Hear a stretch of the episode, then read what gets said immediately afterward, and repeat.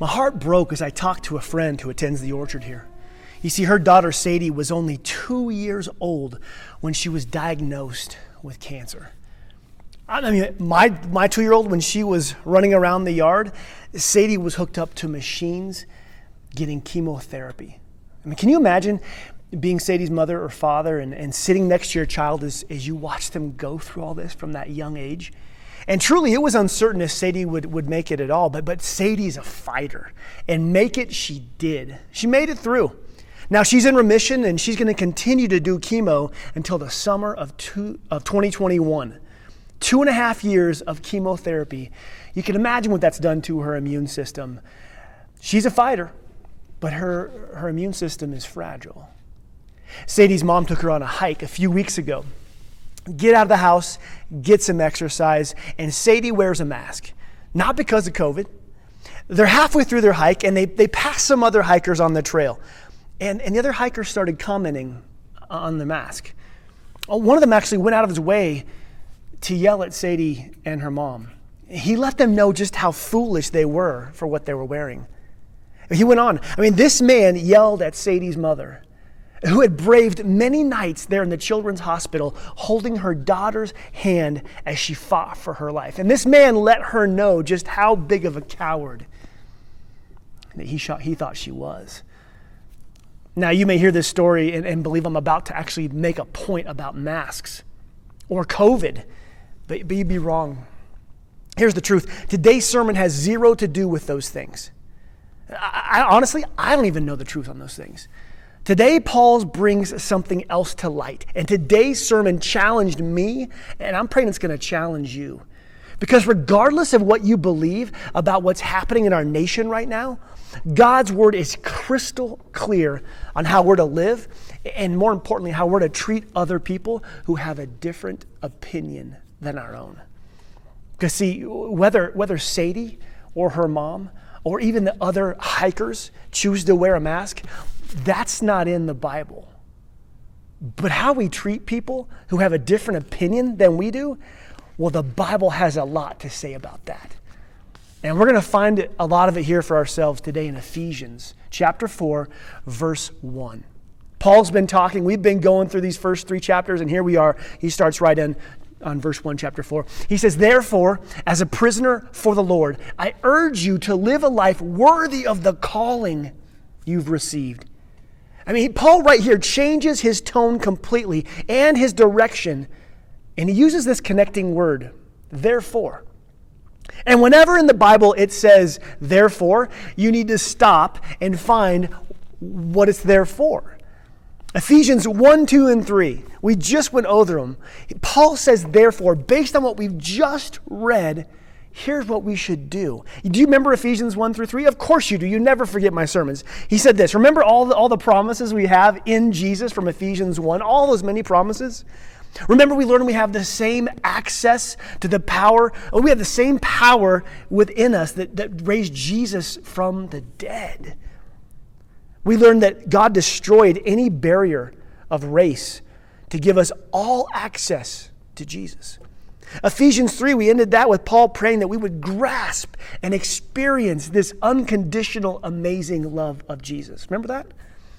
So, bottom line, in Christ, we have access to a new family, a new purpose, a new, a new love, and an unrivaled power. And in light of all of that that we've covered, he now says, therefore, live a life worthy of the calling you've received because of all the love that's been poured into your life from the Father in the first three chapters, because of all the sacrifice on the cross of Jesus in the first three chapters, because of all the power that is now available to you by the Holy Spirit talked about in the first three chapters. Therefore, now you go and you live a life worthy of the calling, worthy of the work that was done to save you and give you a new life. Because all that God has done for you, Paul says, I urge you to live a life worthy of the calling you've received. Now, the word for calling here is an important one. Calling, it, it's an invitation. It's a call, it's an invite to a new way of living. And the Greek word here in the Bible for calling is pretty astounding. It's pronounced klesis. But in looking at this word deeper, you see that it comes from this root word kaleo, which means to call. But kaleo is, is, is this like the root of a vast network of, of different powerful New Testament words. The word call, kaleo, this has at least 10 other words derived from it that I counted. Words like ecclesia have the same root. Ecclesia is, is, is a word for church. You know, it's the place where we come on Sunday mornings, or we used to come on Sunday mornings. But ecclesia doesn't mean, hey, come in or, or come to. Ecclesia has this root in it that means called out from. Orchard, people have been filling my inbox with messages that we need to get in the building when the very root of our identity comes from this word that means called out of the building and into a world that needs Jesus. Another word rooted in kaleo is paraclete, which is a name given to the, the Holy Spirit in the Bible. It's the one who, who comes beside us, who is our spiritual legal advocate, who with divine judgment makes the right call to call us, kaleo. Just two examples of, of the, this powerful depth and this idea that the Bible has about what it means to be called to, called out, called into. The Bible talks about calling a lot. Calling is, is a vast and vital topic throughout. Calling is something from heaven to you. Now, we are not to take our calling lightly, Paul says here. And he makes it very clear to remind us that we're to live our entire life, every moment, in view of this calling we've received. So, Orchard, the question is what, what are you called to? You may have asked this at some point in the past. You may be asking it now. Have you ever stopped to consider that heaven has a calling on your life? Ever wonder what God's calling is for you? I guess when you did, like, like me, you probably thought of a job or a career or maybe a, a calling to a different country or, or who knows what else, something you would do. Calling is a weighty subject. And throughout my life, I have wrestled with this topic. You see, from a young age, I always felt a call of God on my life, on my soul to follow Him, to go do something, whatever He would ask. But my understanding of calling, it has changed drastically over the past years and past decades of my life. When I was 18, I knew that I was called by God to, to I felt called to go to ministry, to go, to go be a pastor somewhere. Somehow I viewed, I viewed God's calling as an archery target. Like, you know, a target where there's the, the bullseye right in the middle. God, that was God's calling. That bullseye, that was God's calling. And if I deviated away from that area, I was outside of God's call for my life. That's a terrifying thought to be out of God's call. So for me, picking what college to go to, if I pick the wrong one, I'm, I'm off the bullseye. I'm out of God's calling. What if I majored in the wrong subject? Oh no, the calling of God, I missed it. What if I, I dated that? What if I married the wrong girl? Oh, my entire calling's gone. But even more scary, I, th- I used to think about this.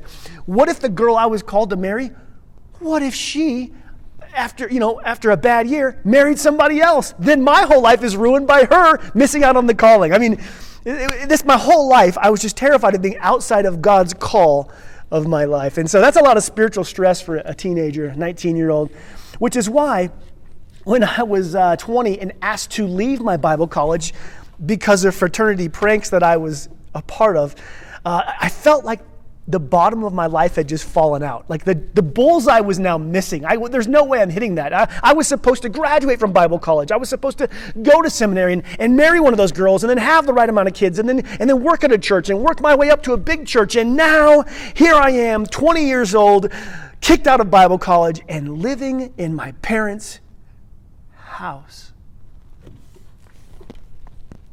I don't know much about calling. But at that time, waking up in the same bedroom as I had in my high school days, the target of God's calling was gone. I decided to take a shot in the dark and, and, and, join this ministry in Atlanta, this, this youth ministry organization. I'd never been to Georgia. I'd only been to like four local states here in our area. I'd never even seen the ocean yet. I needed, but I, needed a church in Atlanta, to hire me for this internship to start. I, I, needed to be a youth pastor to join this organization. And so this organization, they set me up with some interviews with different churches of different sizes. And, and one by one, each church turned me down. I remember the last one. It was a church who had, at most, they said, six students. Like this many youth.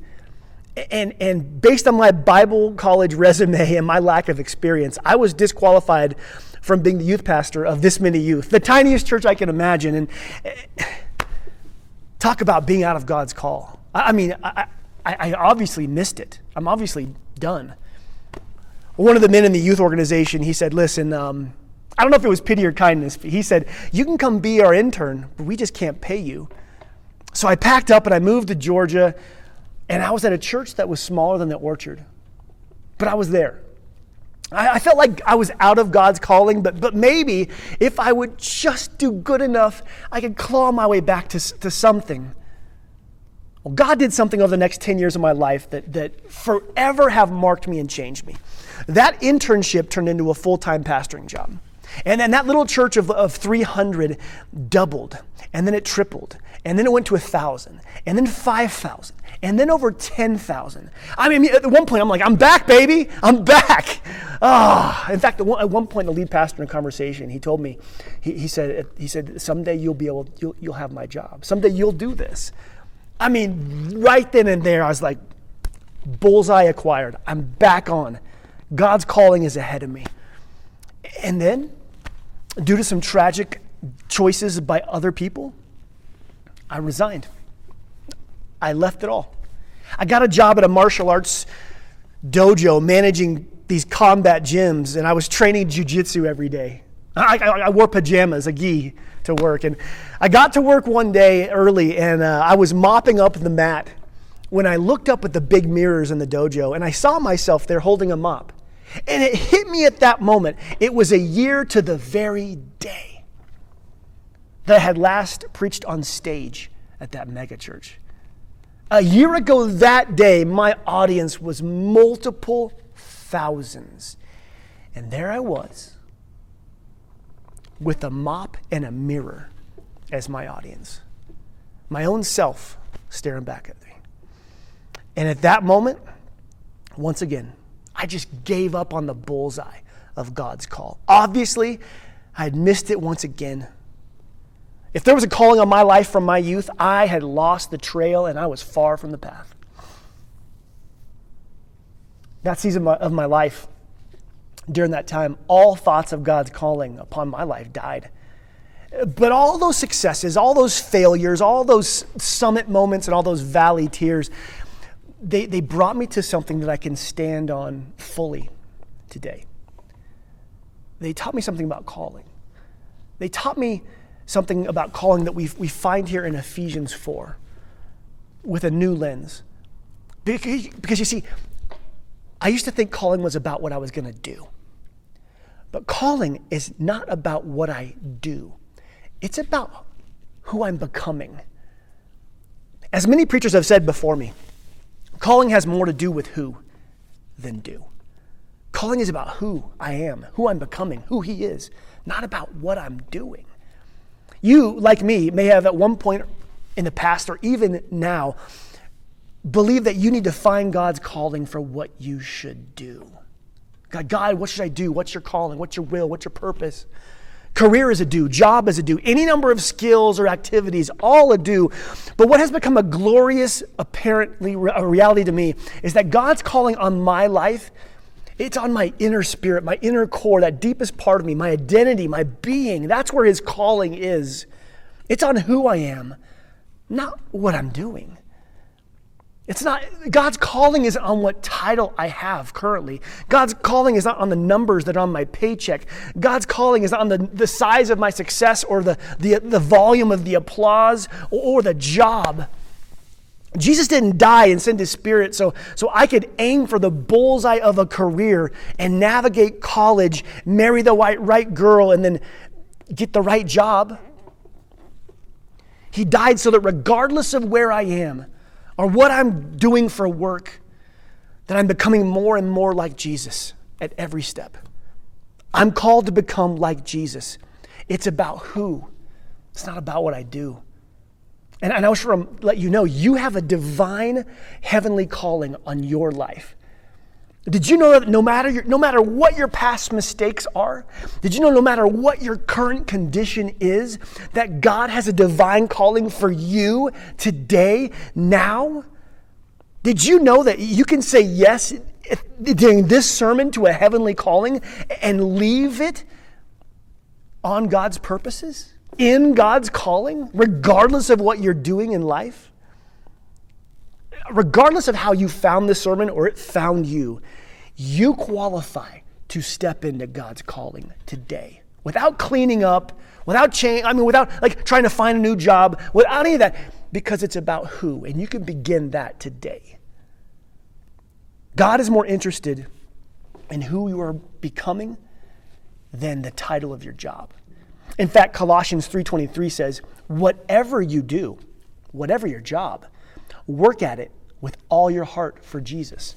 Whatever you do, whatever you're doing, work at it with all your heart for Jesus.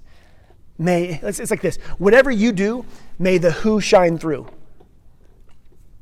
And that is so rhymy. That's either Dr. Seuss or God's inspiration. But, but it's more important of who we are than what we're doing for a job or a title. And now, in, in the following verse, Paul, inspired by the Holy Spirit, he's going to deliver a glimpse of what this calling looks like. He doesn't just tell us that we're called, he's going to talk to us about what it is. And again, it's about who we be and how, who we're becoming like. He says this, as a, therefore, as a prisoner of, of the, for the Lord, I urge you to live a life worthy of the calling you've received. Verse 2 Be completely humble and gentle. Be patient bearing with one another in love. And so now he tells us how to live a life worthy of this calling from heaven.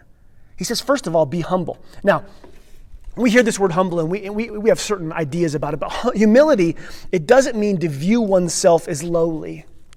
Like, humility, humility isn't telling other people just how low you are or, or thinking so much less of yourself. In fact, humility is seeing oneself correctly. Humility is, is, is radical self awareness. it's seeing yourself with your strengths and your weaknesses, the good and the bad, all those things. Humility isn't thinking less of yourself, humility is thinking of yourself less often. Humility is seeing yourself the way God sees you. That's the bottom line. If you're spiritually walking around just feeling shameful and ugly and broken, that's not humility, just like walking around being prideful and conceited isn't humility. Neither one of those sides are humility. Humility is seeing yourself as God sees you, as you are. This is important. In order to live a life worthy of our calling, we, we can't view ourselves like a lowly worm, but we can't feel our, view ourselves filled with so much pride either. Both of those pathways will take you out of calling. Instead, we see each other, we see ourselves how God sees us. Because the truth is, you have incredible worth to Him. It's so much worth He sent His Son Jesus to die for you. And yes, you struggle with sin. You struggle with vice even, but you are not defined by your sin. You are defined by the work of Jesus. You're not defined by your sin. You're defined by what Jesus has done with it. You can view yourself as a beloved daughter beloved Son, empowered by the Holy Spirit to increasingly live free of your sin. Live a life increasingly marked with love. The second word he mentions here is gentleness. Uh, but gentleness is another word. It's not doesn't mean soft or weak. In fact, here's the truth of gentleness. Only powerful people need gentleness. Like if I'm holding a toddler, I need to be gentle. But if a little toddler goes and picks up a baby chick, what do the parents immediately say? Be gentle. now, a toddler isn't all that powerful, but compared to a baby chick, the toddler's a, a giant. Gentleness is something that truly loves and cares for the other based on where they are. Gentleness sees where other people are vulnerable and adjusts itself on their behalf out of love. Gentleness doesn't tell the vulnerable people, oh, suck it up. That's, that's your issue. That's your issue to deal with. Gentleness takes into account their heart, their woundedness, their past, their health, and it tempers your own power so that you don't wound them. Gentleness is not a doormat, but gentleness will keep you from treating others like a doormat. Jesus, I mean, he was so powerful, all power at his disposal. He could have accomplished anything. In his humility and in his, in his gentleness, he chose to temper his divine power and live in the body of a human. And these words of Philippians 2, it speaks to this. It speaks to Christ's humility and his gentleness and how we should strive to be like, like him. It says in verse 5, You must have the same attitude as Jesus. Though he was God, he gave up his divine privileges. He took the humble position of a servant and was born as a human being. He appeared in human form. He humbled himself in obedience to God and died a criminal's death on the cross. And we're called to be like him. Remember, our calling is, is, is who you're becoming not what you're doing. We want to become like him. We're called to live a life worthy of our calling. And to do so, we must follow Jesus into humility and into gentleness, viewing ourselves correctly and appropriately viewing other people in their vulnerability or what they need. Be completely humble and gentle. Be patient, bearing with one another in love. The third word here is, is, is one that I just can't stand. It's a challenge for me. It's patience the way God knit me together, if my heart and mind decide that something needs to be done, it should have been started five minutes ago, maybe five days ago. I mean, if you're a parent and you've ever told your kids, all right, kids, let's get in the car. I mean, you know your patience is about to go on trial for the whole household to see.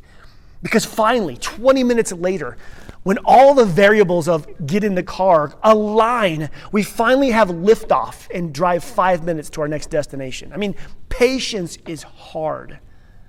That's why, why traffic is hard. Patience is tough. Being patient with people who bother us, being patient with people who, who disagree with us, come on. Being patient with people is an act of love. It's allowing them space to process. It's allowing room for them to be who, for God to work on their hearts. Patience is, is legitimate loving other people in action.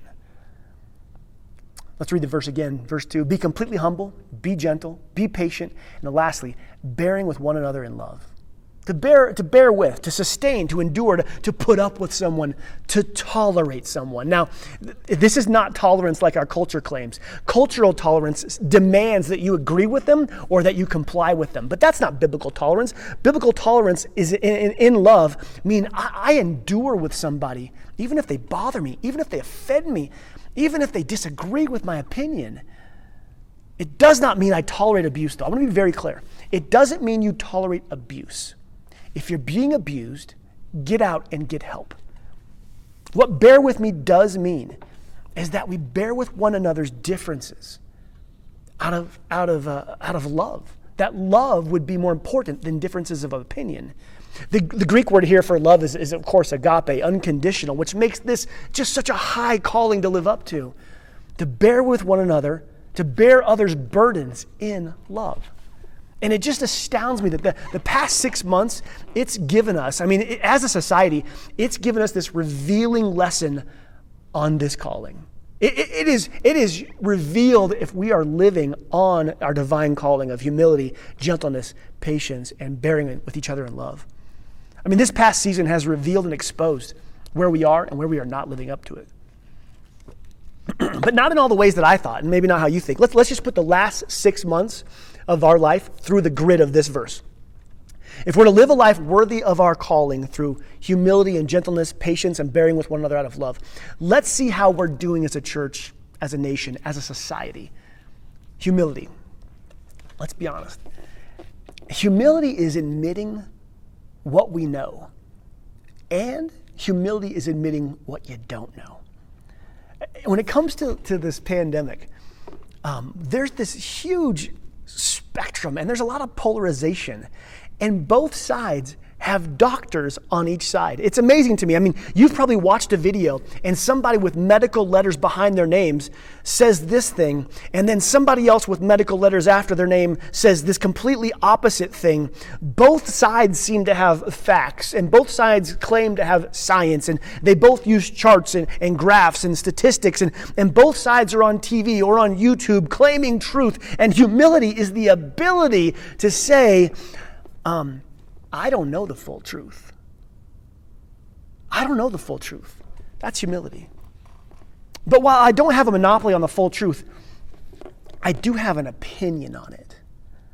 And the way I communicate my opinion, well, that's where gentleness comes in. Humility is admitting I don't have the full truth on this stuff, but I do have an opinion. Gentleness is how I communicate that opinion. Are we gentle with our opinions when discussing all this stuff? Are we gentle on social media? Out of humility, can, we admit we have an opinion? And out of gentleness, can we speak our opinion without sinning? And then we have patience. Are, are we patient with people who have a different opinion than ours? Some people think that masks are hurting us. Some think masks are helping us.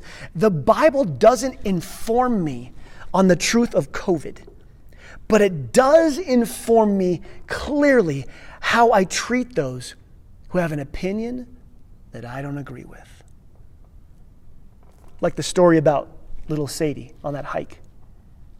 You know, what you think about a mask is not a biblical issue. Did you catch that? But the way you treat others who disagree with you about masks, that's a biblical issue. Bearing with one another, enduring the burden with other, especially believers who don't agree with you, bearing the burden of someone else that, that puts their comments, their opinions, their posts on you out there. Oh. Again, it's not that you don't have boundaries, but with fellow Jesus followers especially, we are called by heaven to bear with them in love. So perhaps for many of us, the response to today's sermon is, is either to think back or scroll back or both through the past six months to all of our conversations and interactions and put it to the filter of this calling we have. It's important to see if we're, if we're truly living a life worthy of our calling. And the past six months has been such a stress. Maybe this is a good time to look back and see how we're doing so we can adjust moving on to the next six months. Six months. Because here's the truth. Last month, I had to call, I had, I had to actually pick up the phone, not text, not message. I had to pick up the phone and call somebody, call a friend, and I had to apologize to them. Instead of humility, I had been prideful in my opinion. Instead of gentle, I had been harsh in my tone and my text. Instead of patient, I was aggressive. Instead of bearing their burden, instead I burdened them with my callousness. I had to ask them forgiveness. Listen, the past six months, we have to admit it's been difficult. The stress, the fear, the frustration, the, the national politics, the election year, the news media, the, the social media, the wildfires, the ordinances. Let's just stop give ourselves and other people some grace because we're under a lot of stress. This has been a really hard season. And we each probably need to ask somebody's forgiveness when we put it through this verse. And we probably each need to extend forgiveness to some people because of this verse. I know I did. Because this year, I just you know, this year's not going to get any easier. I believe it's going to get harder as we get closer to this election, as we get into the winter, and so many other things. And, and next week, Paul goes into a whole, right into a topic that we need right now called unity. So that's next week. Let me read today's verse one last time for you. I want you to, I want you to soak in this all week. I want, you to, I want you to take these first two verses of Ephesians 4.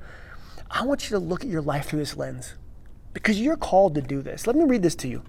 Because of all that Jesus has done for you, therefore, I urge you to live a life worthy of the calling you have received from heaven. Be completely humble and gentle. Be patient with one another and bear with one another in agape love. Orchard, that's a narrow path for following Jesus. This is a challenging journey of love God, love people. This is where the rubber meets the road. Are we doing this? Is this who we're becoming? Here's the deal I believe as a church and as a people, we're up for the task. This is hard work. This isn't feel good stuff. This is adjusting our life to become more like Jesus because based on his word, which is the truth. So before next week's sermon on unity, I want us to, to search ourselves.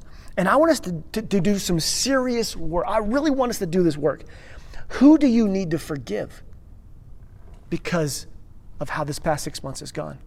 Who do you need to cut free and for, not cut off, cut free and forgive of, of their offense? And who do you need to go to and ask forgiveness from? Because you, you haven't been patient. You haven't been bearing with them. You have not been gentle. And you haven't been humble. This is good. This is all of our assignment, mine included. We're going to be working on this. One last thing. We are joining together with many other churches in our area for a prayer initiative you're going to hear more about. We're going to be fasting from September 18th to September 28th and praying for our country. It ends on the Day of Atonement, a Jewish holiday. We'll tell you much more about this, but I want you to get, begin to put this on your calendar. September 18th, September 28th, between those days, we are going to pray and fast. And we'll talk about what the fast looks like for you. It might be different.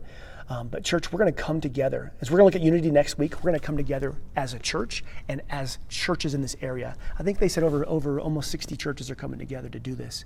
So, unity is important right now. And unity is important not only in our church, but with our churches. So, Orchard, may you be blessed this week to go forth and live in a manner worthy of the calling of heaven upon your life. May you be blessed to go and love God and love people. And love people, that means humility, gentleness, patience, and bearing with one another. I love you. I'm praying for you. I'll see you next week. Love God, love people. Lord, I've gone in circles